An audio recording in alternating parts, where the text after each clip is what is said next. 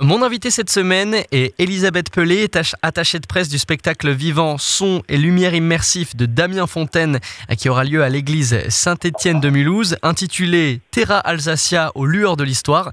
Bonjour Elisabeth. Bonjour. Après un spectacle fascinant à Lyon ainsi qu'en Lorraine plus récemment, c'est à Mulhouse que du 22 février au 17 mars, l'église Saint-Étienne sera illuminée et immergée dans près de 80 ans d'histoire alsacienne. Pourquoi avoir choisi cette région? Eh ben, Tout simplement, en fait, euh, le metteur en scène, Damien Fontaine, euh, est issu des Vosges donc pas très loin quand même de, de votre région.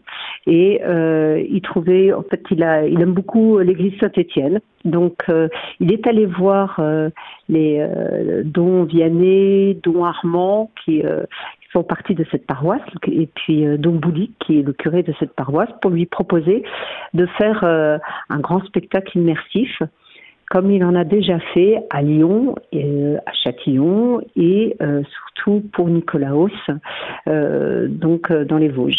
Et, voilà, donc du coup, il leur a proposé son sa proposition à ses mouches la paroisse a trouvé que c'était génial de proposer un très grand spectacle qui soit ouvert au grand public, qui fasse découvrir un petit peu cette église qui est vraiment magnifique. Et voilà.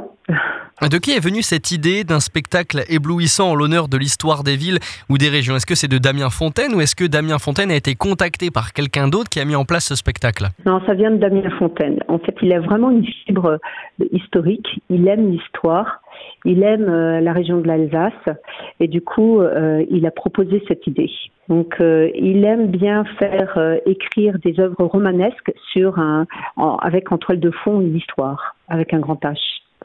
Et puis, l'histoire de l'Alsace est une histoire qui est particulièrement intéressante sur la période 1850-1945, puisqu'il a, enfin, ayant traversé trois guerres, c'est une période particulièrement bouleversée donc, et bouleversante, donc euh, intéressant à mettre en scène.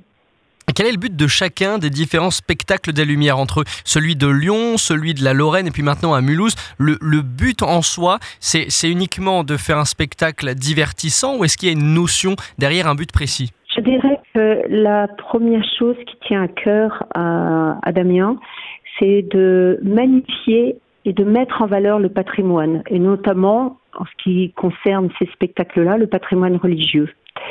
Et puis, c'est de l'associer à l'histoire, à l'histoire de, l'ancrer dans le lieu où se trouve cet édifice. Euh, et enfin, euh, bah, l'attirer, être que ce spectacle soit attirant, donc y mettre euh, une dose romanesque. Et puis, je dirais encore une dernière raison, c'est de créer un événement fédérateur. Au travers de ce spectacle, on va rencontrer divers personnages avec leurs histoires. Est-ce que ces histoires dans ce spectacle qui est à venir à Mulhouse sont vraies, inspirées d'histoires vraies, ou alors est-ce qu'elles sont imaginées, rêvées, conceptualisées pour le spectacle? Là, il s'agit en fait de deux familles qui traversent euh, donc sur, euh, en fait, c'est trois générations sur 80 ans de deux familles alsaciennes. Ces deux familles alsaciennes sont tout à fait fictives. Donc les personnages, euh, en réalité, la toile de fond est bien entendu faite avec des personnes qui sont tout à fait réelles, mais pas les deux familles. Et alors quel est le lien particulier entre Damien Fontaine et notamment les églises, la, culture religieuse, spirituelle Pourquoi avoir choisi l'église Saint-Étienne au cœur de Mulhouse et pas une des autres églises qui existent justement dans cette ville et dans cette région? Je pense que Damien a regardé aussi l'édifice religieux. Il a vu que Saint-Étienne avait des très beaux volumes et que compte tenu de ces volumes, il pouvait faire un spectacle immersif euh, particulièrement intéressant. Donc, euh, euh, il y a cet aspect-là. Et puis, par ailleurs, euh, l'accueil de la paroisse qui était extrêmement positif. Il fallait, il fallait les deux pour que ça marche. Quoi. 200 participants bénévoles venant de toute l'agglomération. Est-ce que dans chaque spectacle, ce sont des bénévoles qui proviennent de l'agglomération en question, qui vont jouer et qui vont apparaître dans le spectacle? Oui, absolument. là, d'ailleurs, on avait pensé à 200 participants et quand on a fait l'appel, ce sont 300 participants qui se sont inscrits finalement. Donc euh, il y a vraiment un très bel accueil qui a été fait, non seulement de la paroisse, mais également de, toute l'agglomération. Euh, tous ces bénévoles euh, viennent effectivement de la totalité de l'agglomération. Je ne sais pas encore exactement s'il n'y en a pas qui viennent de l'extérieur. Mais cela dit, euh, par exemple, dans le, spectacle qui a eu lieu à Châtillon, dans une autre région, eh ben, certains bénévoles qui avaient joué à Lyon ont tellement aimé l'expérience qu'ils sont venus euh, demander euh, d'avoir la possibilité de jouer à Châtillon. Donc il y a aussi euh, des, personnes qui sont devenues très fans, tout à fait fans de, ce type d'exercice et qui demandent à, continuer à jouer dans d'autres spectacles de Damien. Peut-être des Lyonnais, peut-être des Lorrains qui sont venus également jouer alors en plus des Alsaciens euh, qui ont répondu présent à cette participation. C'est possible, c'est possible. 24 vidéoprojecteurs laser, une vingtaine de graphistes et animateurs, 400 projecteurs, une vingtaine de faisceaux, une sonorisation multipoint. Ça prend combien de temps pour organiser et préparer un tel spectacle? Cette fois-ci, c'est une prouesse parce qu'on va le faire dans un temps particulièrement court. Mais euh, le spectacle de Lyon a mis deux ans, euh, le spectacle de Châtillon a mis un an. Celui-là, il va se faire en quatre mois. Euh, c'est une prouesse, mais normalement, c'est vraiment au moins six mois qu'il faut, minimum six mois.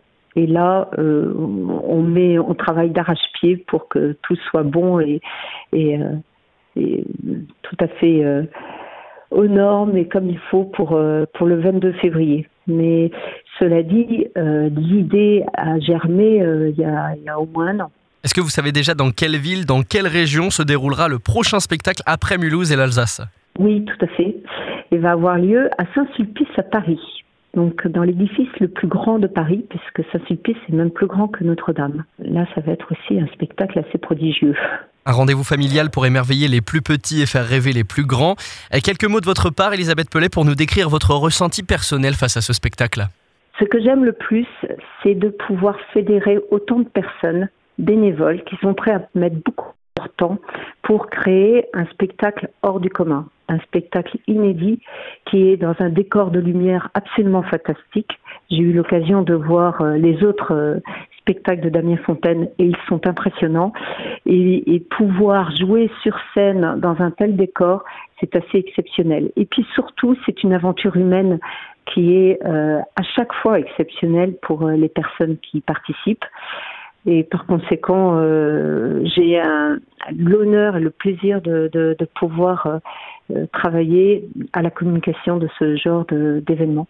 Merci Elisabeth Pelé, attachée de presse euh, de Terra Alsacia aux lueurs de l'histoire, d'avoir été mon invitée cette semaine. Eh ben, je vous remercie beaucoup et à très bientôt.